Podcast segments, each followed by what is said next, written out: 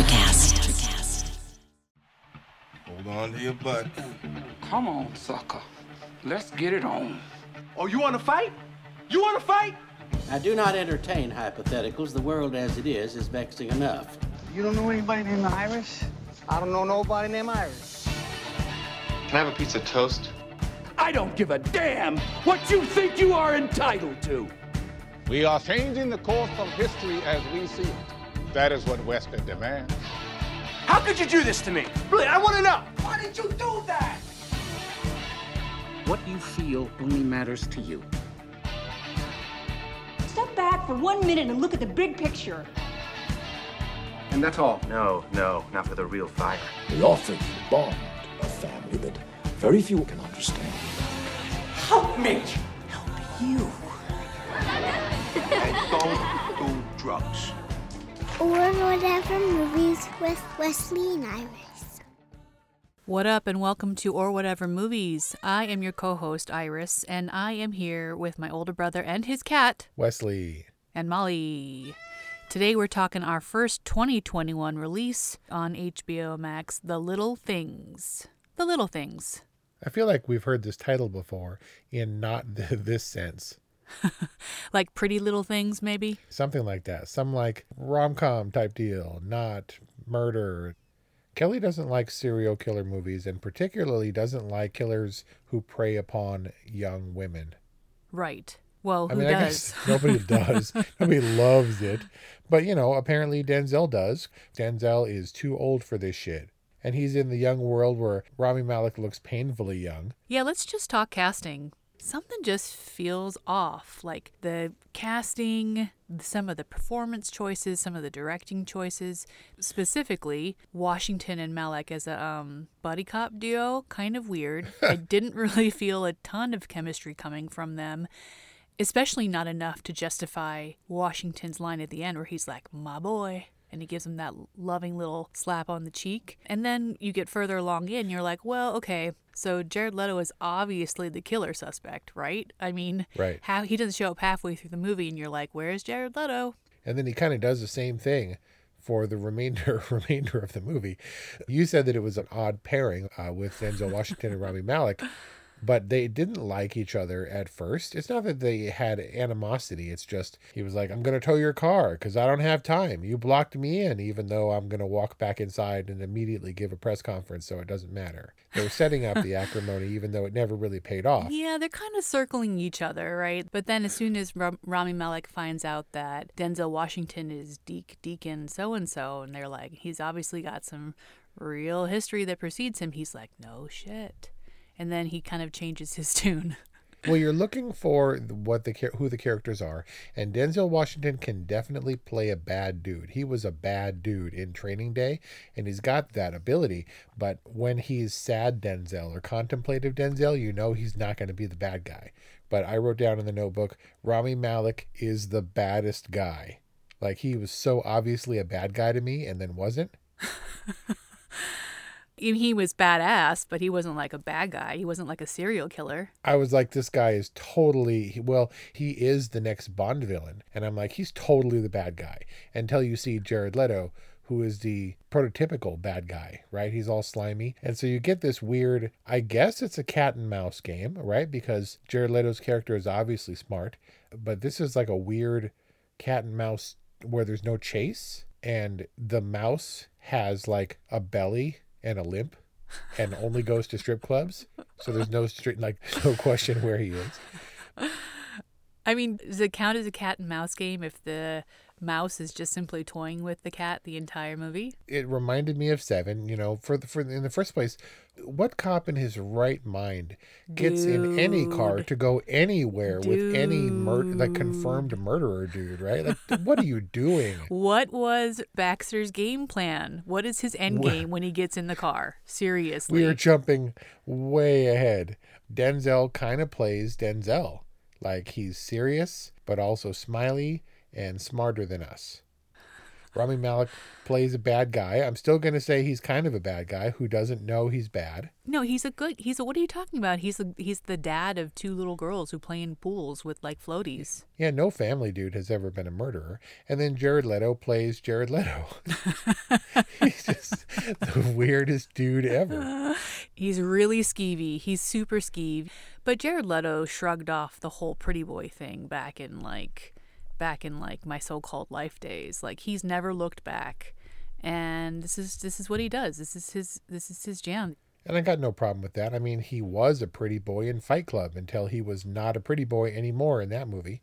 So I mean, Jared Leto was no surprise to me. As much as I loved Rami Ram, Ramen Malbec, as much as much as I liked as Ram as much as I liked Rami Malek in Bohemian Rhapsody because you can't talk they're like you know you can't talk about him without talking about that incredible performance.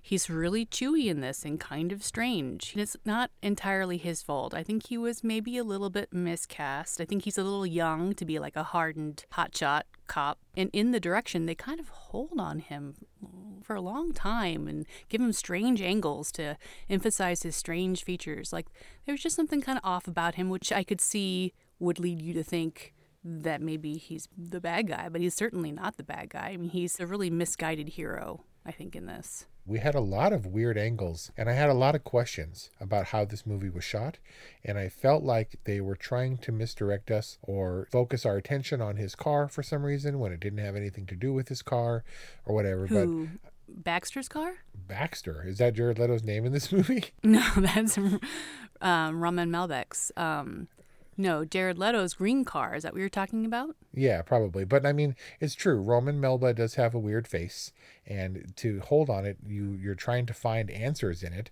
And I'm not sure. Maybe he's expressive or whatever, but I don't think that he has the soul that Denzel Washington has for the most part. He's gotten a little bit chewy himself.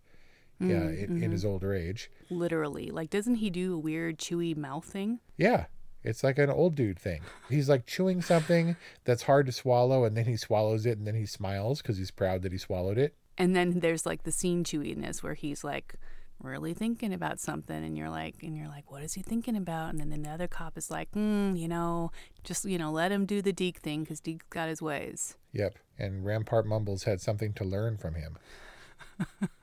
well, he certainly brings him in, right? Baxter is like, all right, so I could use you, D, because this one's really got me stumped. So why don't I bring you back into the fold, learn a little something about you, and um, basically give you the permission that you need in order to dabble where you once were, but have since been excommunicated from. Yeah, and so we're supposed to question right off the bat, right? What happened to him?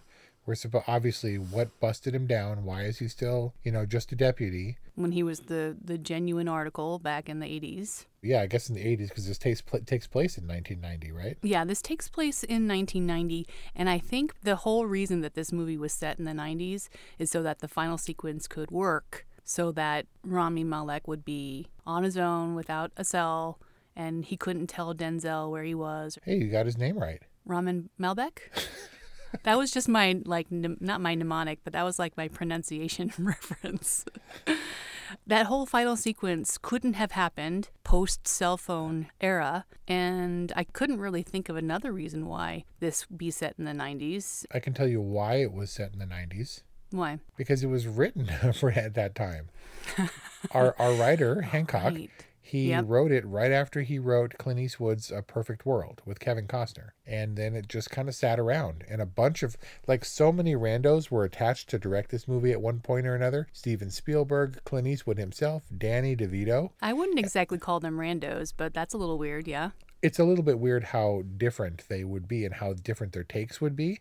I mean, we're sure. talking about the director of Death to Smoochy and Saving Private Ryan right? Danny DeVito directed Death to Smoochy, right? I trust you on that one. This, this, felt like a 90s cop movie to me. Cop who has been kind of sidelined. And then you had the weird, bad, but not quite bad counterpart. And then you had the real bad guy. Well, Jared Leto's character is the villain, but I wouldn't say he's the bad guy. Well, he's not a bad guy because he's quirky and weird and funny. But he's not the killer. How, how do we know that? So we're saying that he that Rami Malek is is at home with his kids in his pool and believing that he did the right thing or learning to live with himself for what he did in the same way that Denzel Washington did, but they never solved the case? They never solved the case. The other government agency came in, took it over, were looking for exactly the same profile as Jared Leto, but there was no proof that Jared Leto was the killer. Even though he knew the details eight years before when he confessed to a murder, apparently despite having a watertight alibi of being 10 miles away. Yeah, he was just an attention seeker, crime aficionado weirdo. But weirdo. details don't mean admission of guilt. Because I took from that that he knew things that no one else could have known. He wasn't the killer. That's kind of annoying for me. I mean, it's possible that the killer, whoever that might have been, and Leto were were the MacGuffins of this movie. Ugh. This was a movie about partnership and honor and the law, and I'm not saying that that worked for me, but I, I, I mean, this really wasn't about the killer, let a, let alone Leto. Leto, Leto, Leto. Did Leto have a master plan where he was going to corrupt the by the book, by the numbers cop into and get him to kill him and hopefully frame him for the crime, allowing that he knew by some omniscience that Denzel Washington was going to come down the lane and catch him and try to arrest him? No, he just had time and had and got sadistic pleasure from toying with cops. That was it. But Rami Malek believed that he was the killer because when Denzel was like, hey, cover up this crime so we can all go about our lives, he didn't. He kept digging graves looking for the bodies that weren't there. That's right. Uh, God, for someone What else could he do? if he's so wholly confident that this student the killer, not not even going into why he or why he would get into the car with that dude, he turned his back an awful lot. It's not like he searched the car. It's not like he didn't know that he didn't have a gun in there somewhere. It's so frustrating. It's so frustrating. It kind of makes him a little, you kind of hate him a little bit for choosing to get in the car. He's like, You frisked me. You know I'm not armed. It's like, Yeah, you have no idea what's in that creepo's car. And you get in and you drive to the middle of nowhere with him. What was his end game? Maybe you Kevin Spacey him and you put him in the cop car behind the cage and you drive so you're in control, right? We're doing this, Right. we're doing this my way. But didn't you see Vanilla Sky? You don't get into the car when someone else who's obviously crazy is driving. Oh, yeah, because doesn't Tom Cruise get killed? He didn't get killed, he gets maimed, which is infinitely worse. So, but Denzel Washington either didn't think Jared Leto was the killer or didn't care because it didn't matter. What, at the end? Yeah, because he drove away or whatever and was like, okay, let's just cover this up. Didn't you feel like that whole last sequence in the middle of nowhere where Jared Leto takes Rami Malek, that the timeline of that whole ending sequence was kind of off? Like, didn't it take Denzel Washington an awfully long time to find him if he was like four cars back tailing them on the freeway? he drove around for a leisurely at a leisurely pace and he took his time knowing that his partner i guess if they could be partners was seen in the car driving off with the killer you know it was enough he was shocked enough that he dropped the coffee ran into the car and floored it and he followed him from a Right. respectful distance but you know you'd think you'd be he'd be tearing around what if his partner was in danger and, and he took him hostage and Jared Leto, was going to take him out into the desert to kill him, right? You ram that fence and you charge down the road. And even then, pulling up to the scene, he didn't, you know, stop the car and, and check it out from the ridge and assess the danger. And he didn't go plowing into the scene. He just kind of leisurely strolled into the scene. So either Denzel Washington didn't think that Jared Leto was the killer or he didn't care, but even he knew better than to mess around with him when Leto pulls up after that weird cat and mouse game on the freeway where they kept uh, pulling up opposite each other. Even he had his gun just out of eye, eye level uh, at the ready, and that was they had car. They were in different cars. You don't get into the same car with a killer. That's madness. Yeah, he was kind of prepared for the worst. Whereas was Rami Malek just like so driven and crazed by this case and wanting to solve it that he threw caution to the wind and was like, "All right, let's just like go for it because I don't like uh, my safety is nothing compared to solving cracking this case." Yeah, he must have been determined because you know the good, the bad, and the ugly rule still applies. There are two kinds of people: those who have loaded guns and those who dig. And for some reason, he had the gun and he was doing all the digging.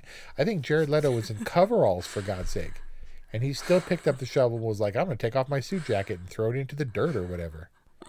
Like, did Jared Leto only have coveralls, or was that some kind of was that his uniform at the shop or something? Is that like the only clothes he had? At the appliance repair shop? Yeah. Or or whatever. So that I mean, coveralls, it's probably a good uniform for sitting around and listening to the police scanner yeah, and not murdering people. and clipping weird, horrific articles. And so this movie wanted us to try to figure it out, try to get into the intricacy, try to embrace the questions, the weird angles, the motivations. Why are we holding on these people? And you have to care, of course. It reminded me for some reason of mom when she was selling her pineapple wares. She would have these big bins that she would put out in her little stand.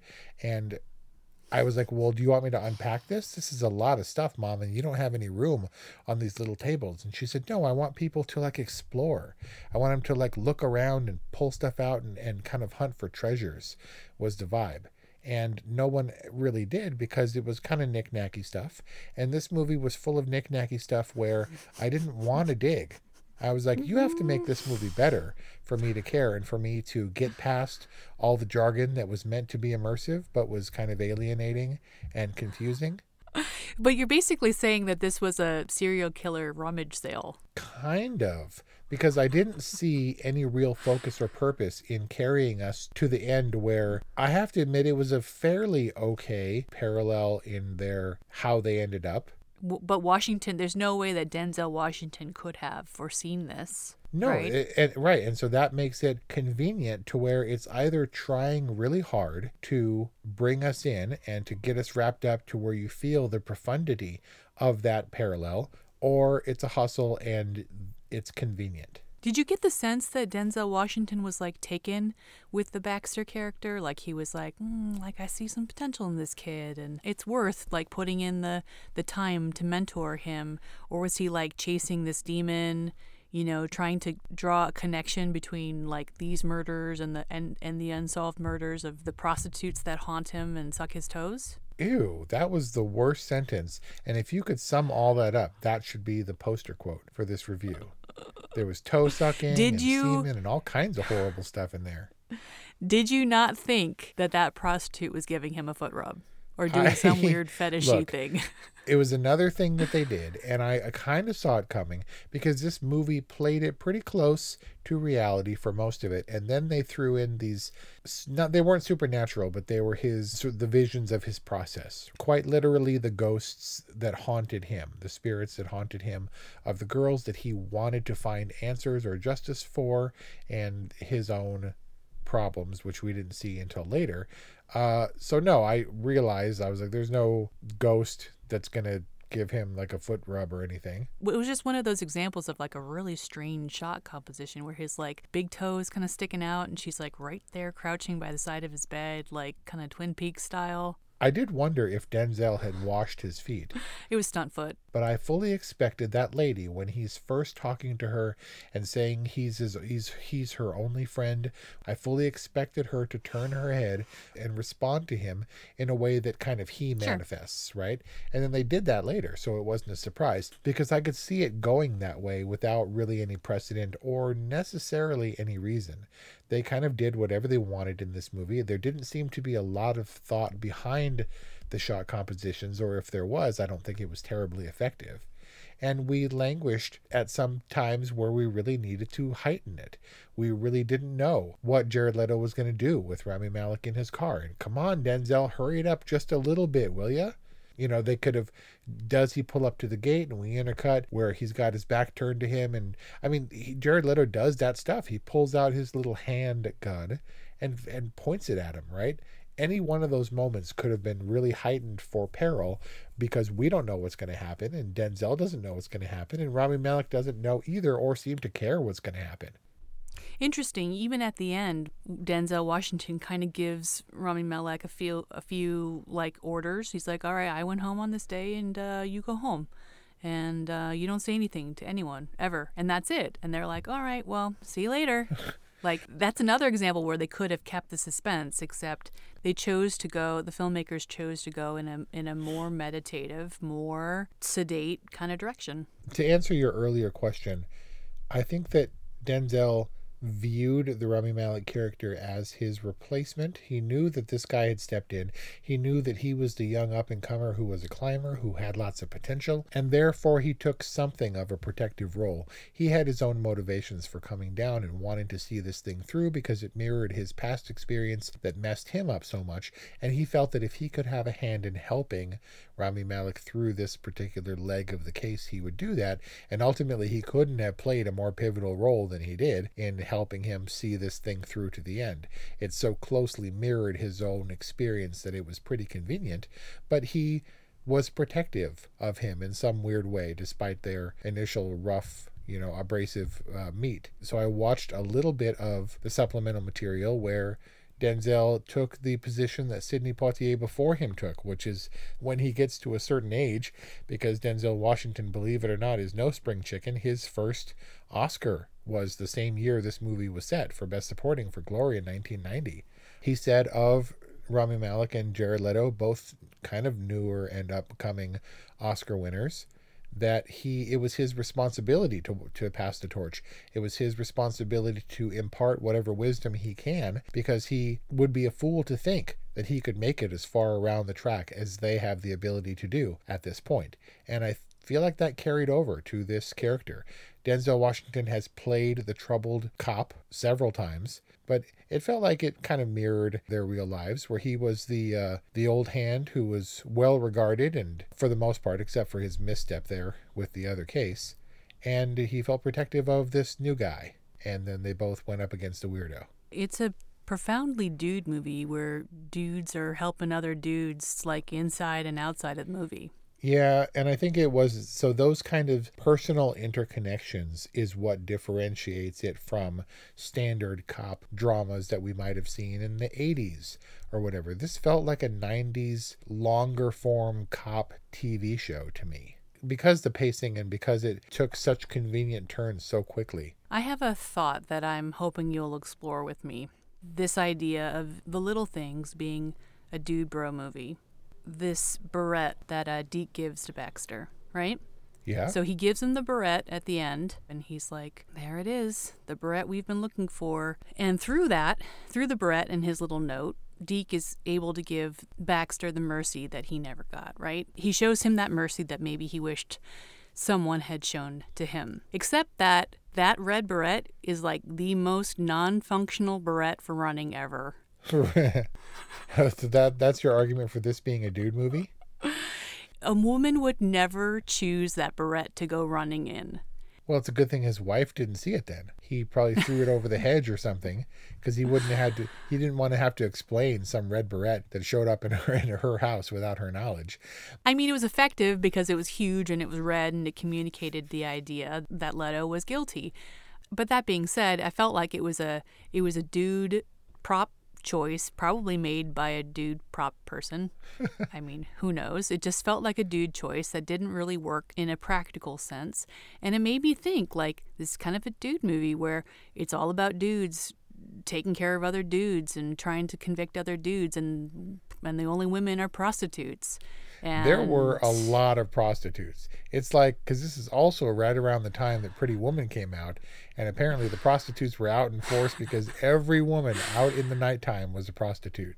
Exactly. I mean, there was the one woman who, you know, is the cor- in the coroner's office who's doing the autopsies and stuff, but otherwise, all prostitutes. And how come we're not talking about this being a dude movie made for dudes, like we were talking about Wonder Woman being a chick movie made for chicks and being all women empowerment and stuff? I don't know. I guess one of my failings is that I don't see this as being solely a movie for dudes, even though it, I guess it pretty plainly is. But it wasn't trying to be a dude movie. If it was going to be the dude movie that the tax collector was, I think I said this is a movie for dudes, where dudes are are strong dudes or whatever, right? All the opportunities they had to ramp up all those dude aspects. Denzel Washington has been a part of that before. He was the man on fire. Maybe it's just him settling into his old age, but it was much more about the politics of being an LA cop right? And how you're you you look out for your bros behind the scenes and nobody was going to let him as a decorated cop fall as far as being a murderer you know they were going to let him protect him and do what they could so it was it wasn't like a dude aggra- it was like a dude supporting movie it was like a dude adjacent movie All I'm saying is that Baxter getting into Jared Leto's car is the equivalent of Gal Gadot getting out of her car and running down the Egyptian highway. which we both of which we ragged on it's a it's the worst idea ever and, and you seriously contemplate How is this not a dude movie that should be judged on its dude merits? Let's judge it on the dude merits. Because of that poor judgment, you question every other decision he makes in the line of duty. The only reason that I didn't know that that guy was bad because of the bad moves he made was because they showed his cute little daughters and his wife. And he was the doting father when he could be until he was all thousand yard stare with the red beret at the end. I don't know. I'm trying I'm trying to understand why Wonder Woman because it's helmed by a woman and stars women is analyzed and judged as a female centric movie and why we don't kind of hold the little things to a similar standard. To clarify, I didn't say that Wonder Woman was bad because it was a female driven movie, but rather because it wanted to hit the beats to embrace the feminist audience that would be looking for those moments. This was a male centric movie, probably for dudes about dudes, but if they were going for the dude bro moments, they also missed the mark because of questionable choices that they made. It felt disorienting. And then it was a slow build to I forgot that I was supposed to care about what Denzel Washington's problem was that caused him to remain a deputy. And so I wrote down that I guess the barrette thing, the twist at the end was okay, but was it enough to go through all that? I felt like it was like a custom frosting job on a crappy cake or like a beautiful centerpiece at a, at a table where you're eating Wendy's or something. Like it was not enough to make up for all the weird things this movie did. So we should call it all the weird things. Bad decisions. Bad decisions cops. Is that LA is that- dummies. these are the honest trailer versions. Yeah. As long as he could be weird and confident. I guess maybe he was weird and confident, obviously talking about the Jared Leto character, because he knew that he was safe. He knew that as angry as he made them, he wasn't going to be convicted of a crime because he didn't commit the crime, I guess. But somebody was committing the crimes and killing all those women. And I mean, they were they certainly wanted us to believe that Jared Leto was the killer, right? And that he wasn't just some weird rando dude. And they did it in ways beyond the evidence that the detectives uncover. Remember when they're tailing him for that extraordinarily long day where he's just like toying with them, yes. knowing that they're following them, and then he and then he like goes to the sandwich shop and there's like a huge sandwich board sign out front that says roast beef. And there's these like subtle messages that I feel like the filmmakers were trying to convey to really suggest this is our guy, like in a dramatic irony kind of a way, too. I thought undoubtedly he was the killer, and I'm even hesitant right now to allow that he wasn't the killer because that's annoying. It wasn't satisfying. This movie wasn't satisfying. So is it an all right frosting on kind of a whatever cake? Uh, I don't know even know that I would go that far. John Lee Hancock has been around. I don't know that cop movies are his forte. It wanted to be gritty. It wanted to be Training Day. It wanted to be anything. And uh, I think we got the elements so that I thought this was going to be really dark. We had boobs and murders and murdered boobs. And they didn't shy away from that. And it seems like all the grit that they could have gotten into to really embrace the dudiness of this dude movie, they didn't do. So a whatever frosting on a nope cake? It wasn't a nope. It was just whatever. And overall, the movie needed the tightening pass. It could have been stronger without actually changing the content or the story. If they had just hit those moments harder of paranoia, Yeah. we might have been more convinced that Jared Leto was the killer and more devastated when he wasn't. I definitely get the sense that the lack of resolution re- around Jared Leto's character and the killer, if they weren't one and the same, it has a big part of this being not satisfying to you. It's the little things that trip up a movie for me. Well, it's definitely the little things that make a good movie. And there were a lot of little things that were kind of off about this and I really wanted to like it. It was a it's a dream cast with a pretty decent concept and some twists that could have made it really interesting.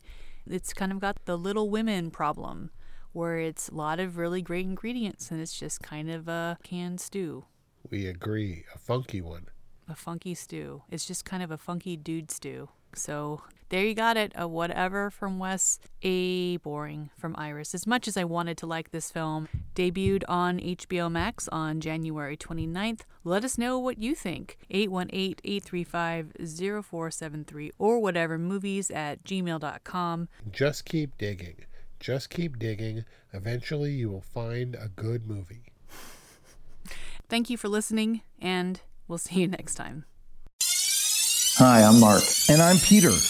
We're the founders of Electrocast Media, bringing you great podcasts like Nightmare Road Stories, Tech Talk Revolution, and Bodacious Minds. Electrocast networks include Ruby for female empowerment, the Best Business Network, and GPN for geopolitics. We built this company to create community and amplify diverse voices, and we really appreciate your support.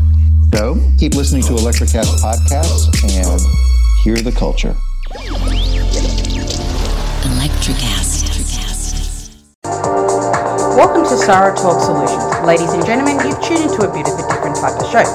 I'm Sarah B and I'm your host. You can find me on my IG, which is Aussie underscore Sarah underscore LA. I talk about amazing, relevant conversations and topics and what functions that goes on in this magical, wonderful, wonderful city of the City of Angels. My IG, which is Aussie underscore Sarah underscore LA. Electric